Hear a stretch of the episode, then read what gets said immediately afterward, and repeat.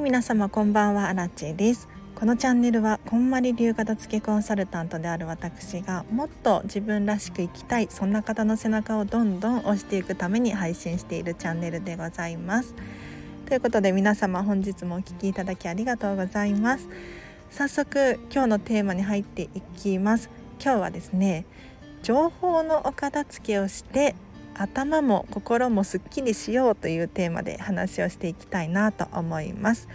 ちょっと本題に入る前にお知らせだけさせてください。平日の朝はライブ配信をしておりましてお片付けのお悩み質問に答えたりとか1日1個課題を出しておりますので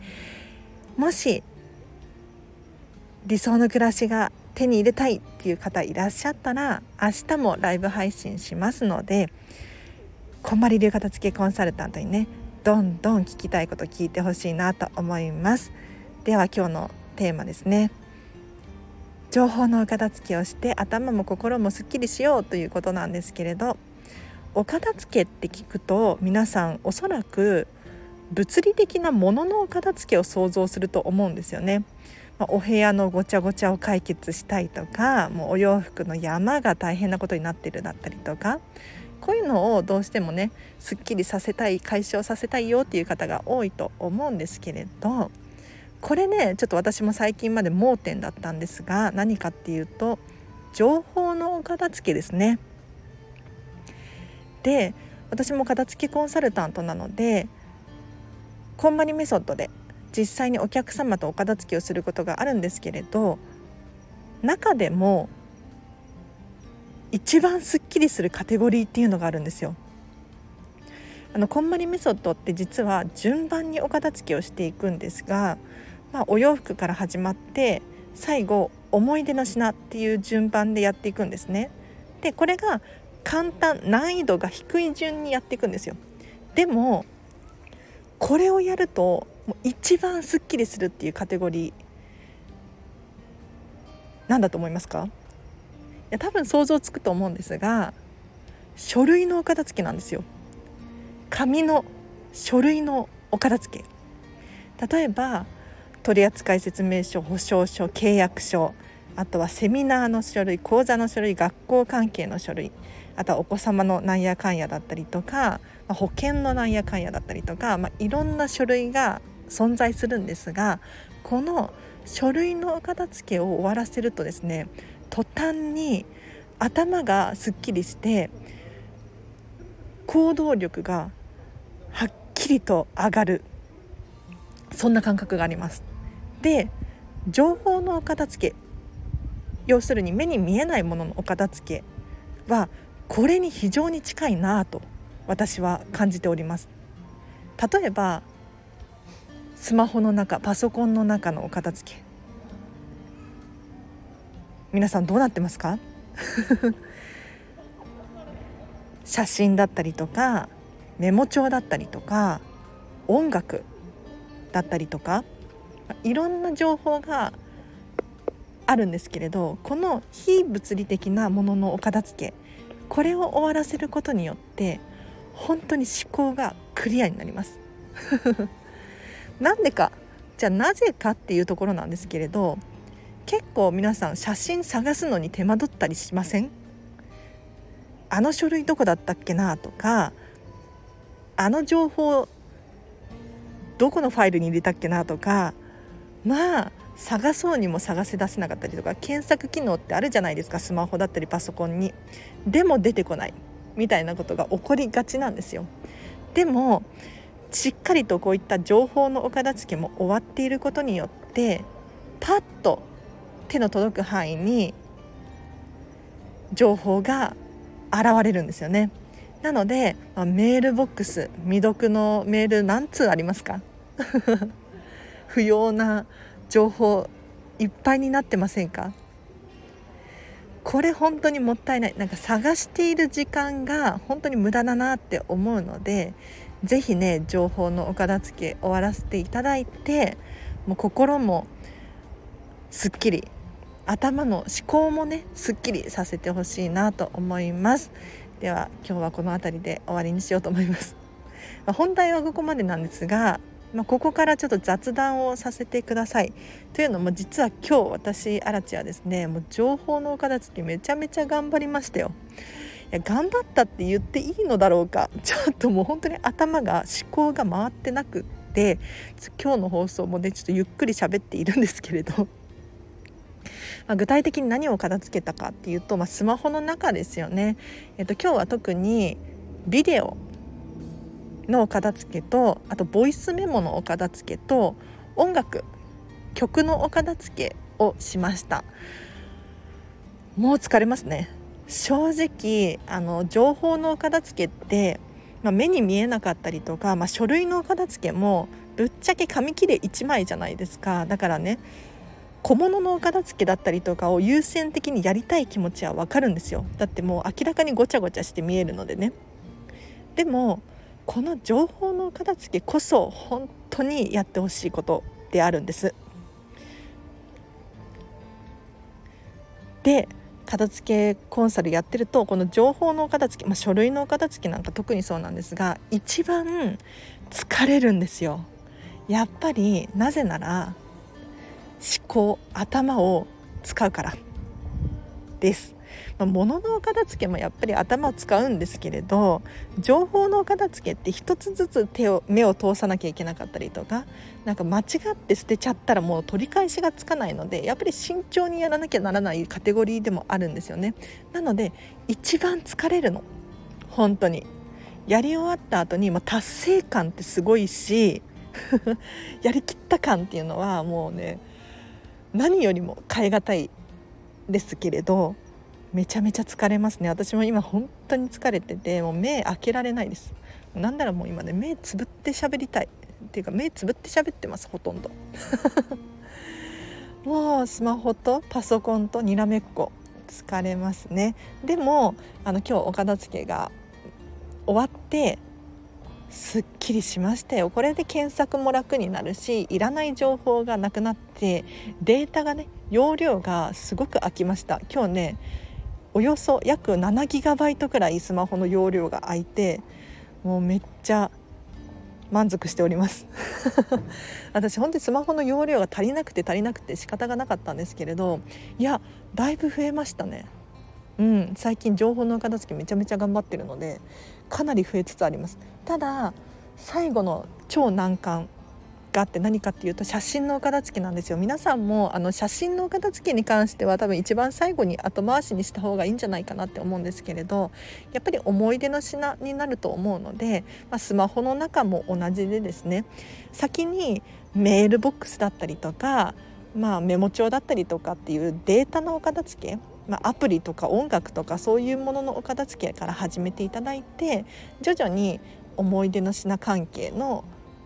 写真ビデオとかに手をつけるといいかなって思います。はい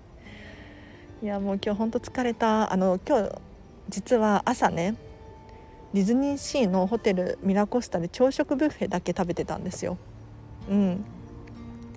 でなんでこんなことしてるのかっていうとも私のときめきであるからなんですよ。たまにディズニーシーを私に注入しないと本当にエネルギーが切れて私って何のために生きてるんだろうとかってね思い出すんですよね。本当にアラチェでもそういうふうに思うから皆さんもちょっとね自分の軸っていうのをしっかり持ってほしい。あもうここから本当に雑談なんですけれど。最近ね自分自身の軸っていうのをすごく考えるようになって、まあ、何かっていうと、まあ、信念だったりとか、まあ、概念観念だったりとか自分が信じているものこれをしっかり持ってほしいなって自分にも言い聞かせてるし皆さんにもそう思ってもらいたいんですよ。で分かりやすく言うと地球って回るじゃないですか地球自転してますよね。でも地球ってただただ回ってるわけじゃなくってしっかり中心があって回ってるんですよ。でこの中心がないとやっぱり物事ってうまく回らないと思うんですね駒だって中心があって回ってるじゃないですかで人間も同じでね何か信じている軸みたいなものがないとあっちがいいかもしれないこっちがいいかもしれないってフラフラフラフラしちゃうんですよね。でこうフラフラしてる人も見るとやっぱりあの人なんか信用できないなとかあの人なんか 変わってしまったなとかなんかねちょっと外から見てもやっぱりわかるんですよね。うん、なので自分の軸をしっかり持ちたいっていうのを最近すごく考えるようになってじゃあどうやったら自分のねこの芯の部分っていうのかなこれがしっかり保てるのかって考えた時にときめきなんですよね。こんまりです。結局。だか自分が好きなものを貫く、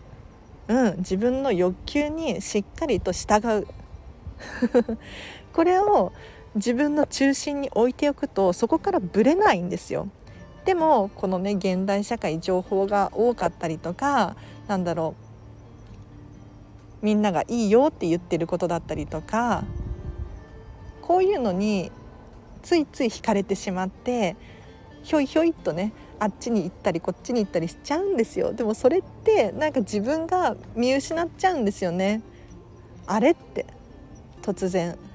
これでいいんだっけって。私もね本当にこんまりに出会う前こんまりさんこんまりメソッドに出会う前までは本当にこれでいいんだっけって悩んでたんですよ。でもやっぱり自分のときめきっていうのをどんどんどんどん選ぶ力がついていってようやく最近なんか芯ができてきたなって思ってます。で特にディズニーシーですよね。なんかあの忙しくしてたりとかあとお金がないなとかなりがちなんですがそうするといつの間にかねディズニーシーに行くっていうことすら忘れちゃうんですよ。うん、そういえば最近ディズニーシー行ってないなっまあ行かなくてもいいか。もうお金ないしなとか。また今度にしよう。予約取れないしなみたいな。でもここをねおろそかにしていると本当に自分自身がフラフラフラフラし始めるんです。びっくりする。何て言うのかな。忘れちゃうんですよね。ちゃんと私のいる場所っていうのかな。私が足をついて立っている基本となる部分土台となる部分を忘れてしまうんですよ。でもたまに月に1回かもしくは2回くらいディズニーシーに行くことによってあそうだった。私はこれなんだと。要するにディズニーシーのホテルミラコスタとかメディテレーニアンハーバーパラッツォカナルアママゼランズのあの辺りのエリアがもう私らしさで溢れてるなって1800年代後半のイタリアの雰囲気がなんか私に似合うんじゃないかなっていうのでやっぱりね一度思い出すことによってしっかり荒木知恵が保たれるんですよね だからこうして今日も無理して結構無理してますよ。うん、荒地さんはいや独り身だし気軽にねディズニーシー行けるだろうとかって思われがちなんですけれどもそんなことなくって普通に飲食店でね働いているしこんまりも結構がっつりやってるじゃないですか、まあ、スタンド FM 毎日更新していて今日もお片付け情報の片付けやっていてでさらに普通のね生活もあるわけですよ。そうお片付けしたりとかお掃除したりとかお料理もしなきゃいけないし洗濯物回さなきゃいけないしっていうのはちゃんとついて回ってるんですよね。その中でももう強引に無理してねそう結構頑張ってディズニーシーに行くっていう覚悟を決めて行動を起こしてるんですよ。こんなこと言うとねいやなんか私アラチが性論を喋ってるみたいに思われるかもしれないんですけど別に、まあ、正しいか正しくないかっていうのは別にどうでもよくって そうじゃなくって荒立さんもそういう覚悟を持って挑んでるんだなっていうふうにちょっと思っていただければなと思います。で私の夢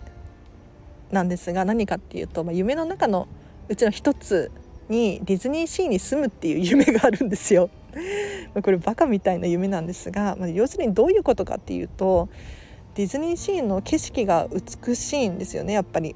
で毎日でも見ていたいって思うんです。皆さんも何かありません？ここに毎日いられたら幸せなのにとかなんだろうこれに触れられていたら幸せなんだけどなっていうふうに思うもの。例えばこの人と一緒にいたらずっと幸せだろうなとかあとはこの音楽この芸能人追いかけて追いかけ続けているだけで本当に幸せなのだったりとかそういうのありますよね。私の場合はもうディズニーシーのあの景色を毎日この目に視界に入れたいっていうなんか欲求があってそしたらどうしたらいいんだろうって考えた時にディズニーシーに住めばいいんだっていう。でディズニーシーに住むってどうしたらいいんだろうって思った時に、まあ、一番簡単に思いつく方法で言うとやっぱりホテルミラコスタに泊まるだったりとかっ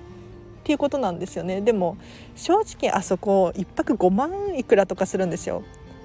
でまあ、2人とか3人とかだったら割り勘になって安くなるかもしれないんですけれどまあそういうわけにもいかないじゃないですか。そしたら今私アラチにできることって何かっていうともう朝食ブッフェこれは大人1人3200円なんですね。でしかもこれ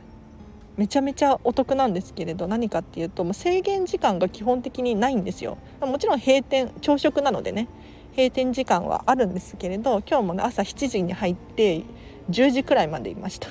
3時間。ずっとポケーっとしてましたよ。だから窓から見える景色がやっぱりイタリアなので美しいし、まあ、朝食ブッフェなので何て言うのかな。ずっといられるんですよね。快適に。だからこの3200円だってよ、ね、チケット払うってなったら8200円しますから、ね、今8200円じゃないわ。最近また値段が変更したんですよ。なんかちょっと値上げしましたよね。なんかね変動価格になったんですよ確か。知ってますか？もう皆さん。多分知らないと思うんですけど確か7900円から9300円くらいだったっけ？ちょっと正確には忘れちゃったんですけれどなんか曜日だったりとかあと夏休み冬休み秋休みみたいな感じで変動価格が今導入されていて実質的な値上げですよ。うん、びっくりしちゃったこの間。でもこのねチケット代払わずに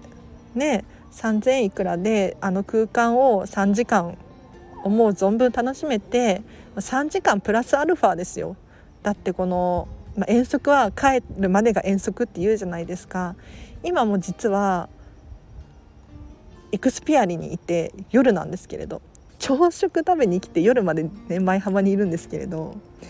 浦安にいるんですけれどいやこのねエクスピアリっていう商業施設が本当によくってここはディズニーが運営する施設なんですよね。だから結構ねテーマが定まってて美しいんですよ。なのでここによく来ていてで今日なんとそのエクスピアリの中の歯医者さんに行ってきました。そう歯医者を変えようと思ってここに決めたんですけれどなぜかっていうとめちゃめちゃ可愛いの。もうディズニーって感じ。だから私が夢として掲げているディズニーシーに住むっていう夢があるじゃないですか。じゃあどうしたらディズニーシーに住んでいるみたいに振る舞えるのかっていうふうに考えた時にやっぱり生活拠点を舞浜に移すだったりとかディズニーシーにいそうな人を演じるだったりとかそういう形から入るのがすごく大事だなと思ってちょっと歯医者をディズニークスピアリの中のところにするだったりとかから攻めようかなと思って。いやだいぶバカな話なんですけれど。はい。でも初めての歯医者ってめちゃめちゃ緊張しますね。死ぬかと思った。もともとコミュ障だしなんだろう。歯医者って怖いじゃないですか。もう今日はもう痛かったら言ってくださいねってその言葉にビクビクしてて。ね。あれだったんですけれど。はい。皆さんも是非もうね自分の軸をしっかり持つために自分の欲求にこう貪欲になってもらってもうときめきにどんどん従っていっていただいてそれをもう強引に無理やりにでも取りに行ってほしいなと思います。はい。では今日はここまでにします。最後にお知らせだけさせてください。10月20日の1時からですねこんまりメソッドビジネスセミナーっていうのがこんまりメディアジャパンの社長サンディさん主催で開催されます。これは何かっていうとこんまりメソッドをビジネスに応用するとこんな効果があるよっていう1時間45分のセミナーになっております。サンディさんは説明がめちゃめちゃ上手でえっとチームこんまりの中で企業団体に向けて一番講演会とかセミナーを開いた経験がある人物なんです。もちろんこんまりさんを除いてっていう話だと思うんですけれど。はい。なので是非ね私が今日やった情報のお片付け気になるっていう方いらっしゃったら是非サンディさんのこの講座受講してみてほしいなと思います。ただこれはね無料ではなくって有料で3300円のオンラインのセミナーになっておりますのでちょっとリンク貼っとくので是非見てみてほしいなと思います。でさらに私ですねこの講座半額になるチケットまだ持ってます。はい。まだ持ってるのでぜひ気になる方いらっしゃったら私に直接 LINE 公式アカウントかもしくは Instagram から DM 送ってほしいなと思うんですけれどどういうことかっていうと今私もですね通っているこんまりメソッドビジネスセミナーっていうのを受講しているんですねこれは私がビジネスコーチングこんまりをビジネスに応用して企業団体組織に向けて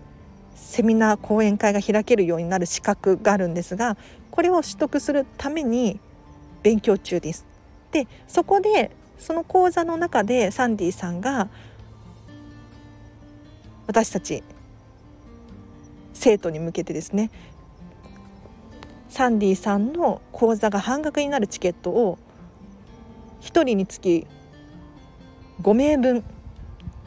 クーポン券をもらっております。なのでこのクーポンコードを持っているのは本当にごくごく少人数でしかないので是非気になる方いらっしゃったら私に声をかけてほしいなと思います。でさらにもう一つお知らせなんですけれど再来週から私こんまりメソッドワークショップの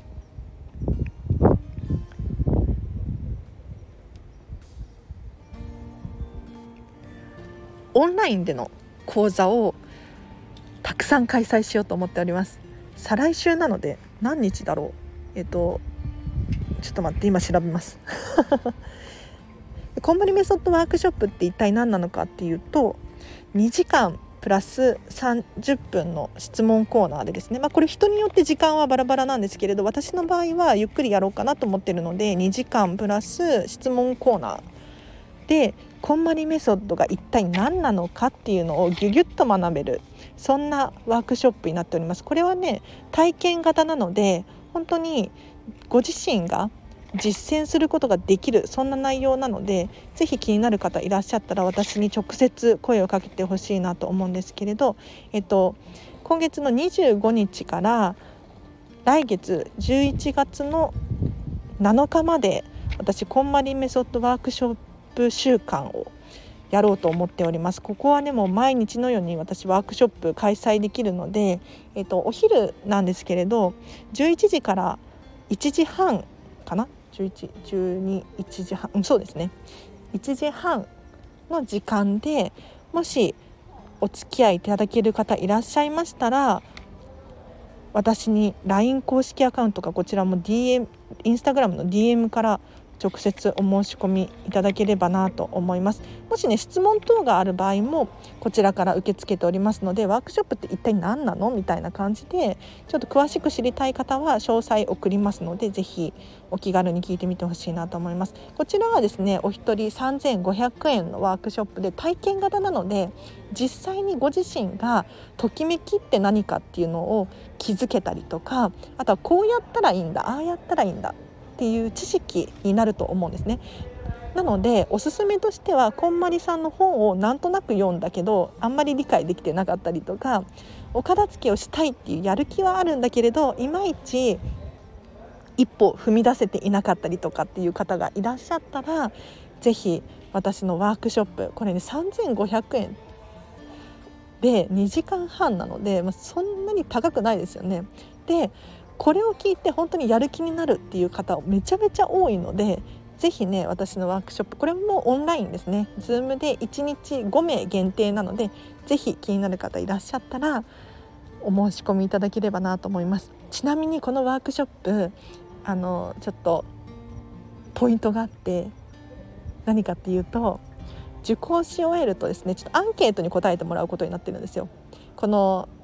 ワークショップ今日は満足しましたか？はいいいえみたいなアンケートに答えてもらうんですけれど、まあ、別にこれは任意なので答えなくてもいいんですがこれ答えていただいた方答えていただいた方限定でこのワークショップ代3500円がまるまる割引になる私のオンライン片付けレッスン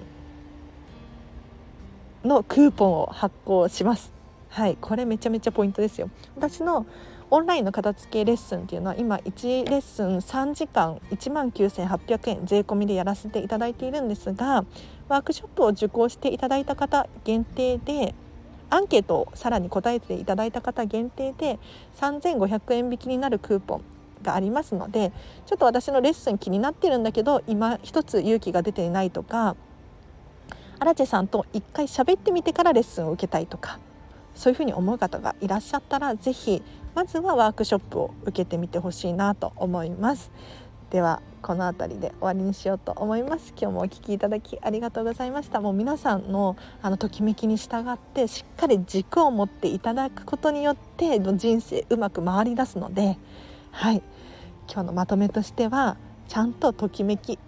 自分の、まあ、欲に貪欲？欲に貪欲？になる。と自然とねあのときめきであふれ出すので是非参考にしてみてほしいなと思います。では今日はここまでにします。お付き合いいただきありがとうございました。明日もハピネスな一日を過ごしましょう。あらでした。バイバイ。